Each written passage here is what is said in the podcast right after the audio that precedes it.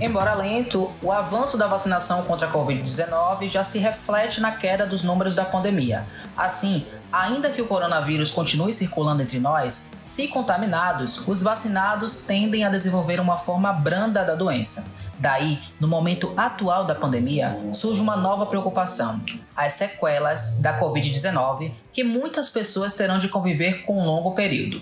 Para falar sobre isso, o podcast do portal Muita Informação recebe a diretora do Hospital Couto Maia, doutora Celci Nunes, que é médica infectologista, mestre e doutora pela Universidade Federal da Bahia, com mais de 30 anos de formação. Olá, doutora Celci. Olá, doutora Celci, seja bem-vinda. Para iniciar nossa conversa, doutora, a pergunta que aflige a maioria das pessoas que tiveram Covid-19 é a seguinte: todas terão sequelas? Qual o público mais predisposto a isto?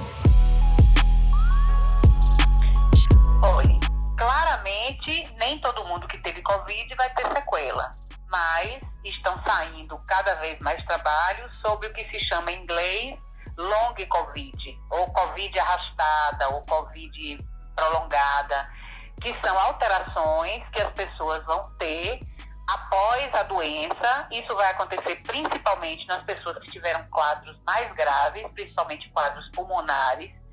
E pode acontecer num percentual que a gente acha que não é muito alto, mas que a gente não tem ainda qual, fechado esse, esse número. Em termos percentuais, é, é, você acabou de informar que não, não tem ainda fechado esse número, mas em termos percentuais, qual o índice de pacientes pós-Covid que apresenta sequelas? Não, isso não está definido ainda na literatura, né? A gente não, não sabe qual é o percentual, mas sabe que é um percentual, é um percentual baixo. Por que a doença deixa consequências? Ou, em outras palavras, qual o caminho que o novo coronavírus percorre no organismo humano a ponto de causar estragos prolongados? Na verdade, é, não é nem mais um vírus, né? né? São as consequências que o vírus, que o vírus causa em diversos aparelhos. Por exemplo, de uma forma geral, as pessoas que tiveram Covid podem ficar com uma fadiga, né? com aquela fraqueza muscular, pode ficar com dores nas articulações. E isso pode prolongar. Quando é que a gente considera que é um Covid prolongado ou o long Covid, como se fala em inglês, a partir de quatro semanas. Se a partir de quatro semanas você continua com fraqueza muscular, dor na junta, fadiga, já é um Covid prolongado. E pode ter também alterações no pulmão, no sistema nervoso, né, no cérebro, no coração, na pele, no rim, em diversos órgãos. É, quais são os impactos agora com a chegada da nova cepa, a Delta? Bom, o que o que está acontecendo, está acontecendo nos outros países é que a Delta chega, a gente sabe que ela é mais transmissível do que as outras cepas até agora, é a mais transmissível. Então, ela tem causado muitos casos, muitos casos, mas o número de casos graves de internamento não acompanha a curva né, geralmente é um pouco menor. Isso porque pelo percentual de vacinação dessa população. No Brasil, a gente acha também que, que vai ter uma explosão, provavelmente, do número de casos, mas não vai ter uma explosão de internamentos de casos graves e de morte. Porque também a gente já tem uma população, a população mais vulnerável, que são os idosos, as pessoas com comorbidades, elas já estão vacinadas, embora a gente tenha ainda um percentual pequeno de vacinação da população como um todo, mas dos vulneráveis a gente já tem um grande percentual vacinado. É, doutora Celci, quais são as consequências mais graves ao organismo de quem desenvolveu a Covid-19? Olha, na, na, na verdade, a gente tem visto que a Covid-19, que a gente achava no início que era uma doença pulmonar, não é, é uma doença sistêmica que acomete todos os órgãos, né? Então, você tem, o principal acometido é o pulmão, é, mas você tem alterações, você pode ter alteração no coração, isso na fase aguda da doença. Você pode ter tromboembolismo, você pode ter alteração renal. Mas na Covid, depois da Covid, quatro semanas, algumas pessoas também persistem com essas alterações. Então, você pode manter a falta de ar, manter uma tosse, pode ficar persistentemente necessitando de oxigênio, né?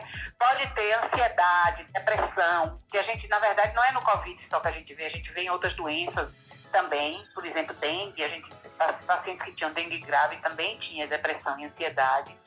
É, no coração, a gente pode ter palpitação, que é você sentir o bater do coração, pode ter dor torácica, pode ter tromboembolismos prolongados, né? Você ter episódios de tromboembolismo.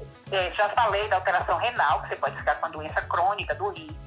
E uma coisa também que as pessoas relatam muito e que pode ser persistente é a queda de cabelo. Uma preocupação muito comum é com a perda definitiva do olfato e do paladar. É, o que que compromete a é que no caso que, que compromete a qualidade de vida, né? Há tratamento para isso? Na verdade, a perda definitiva do paladar a gente não tem ideia ainda, né? A gente sabe que a maioria das pessoas com uma duas semanas já voltou a sentir cheiro e a sentir gosto. É, umas pessoas têm isso mais prolongado, demora dois meses, seis meses, mas geralmente é uma condição reversível. Né? Existem alguns tratamentos, inclusive de você é, estimular o cheiro, né? Tem uma fórmulazinha que a gente vê de você ter vários cheiros, então cheira cravo, cheira canela, é, tem várias coisas que, que desses cheiros fortes que vai estimulando, é, que você que pode ajudar também. Mas geralmente não é para sempre. As, as sequelas cardiovasculares e pulmonares também são tratáveis? Né? Na verdade, essa pessoa, por exemplo, ela sai de um Covid grave, ela, ela, ela tem uma fraqueza muscular muito intensa, muito intensa, porque os músculos ficam muito enfraquecidos. Então, essa pessoa, às vezes, precisa de uma reabilitação, né? De uma fisioterapia por algum período para voltar à normalidade. Ela vai precisar também de exercício físico. Então, assim, é, podem existir sequelas permanentes, mas a maioria das sequelas elas vão ser, vão passar um período e vão melhorar. É, quais, são os, quais são os sinais de alerta, de alerta que devem ser observados pelo paciente, pelo paciente no período pós-Covid? Quando, quando é que ele deve procurar um médico? Olha, ele deve procurar um médico logo que ele perceber que ele não se recuperou completamente da doença. Então, se ele está tendo dificuldade, tem gente que fica com dificuldade de pentear o cabelo, de tomar um banho. Se ele está fazendo essas coisas, está sentindo falta de ar, está sentindo um cansaço muito extremo, ele precisa procurar o um médico. Porque a reabilitação, como eu já falei, é extremamente importante para esses pacientes. Já em Salvador centros especializados no tratamento das sequelas da Covid-19?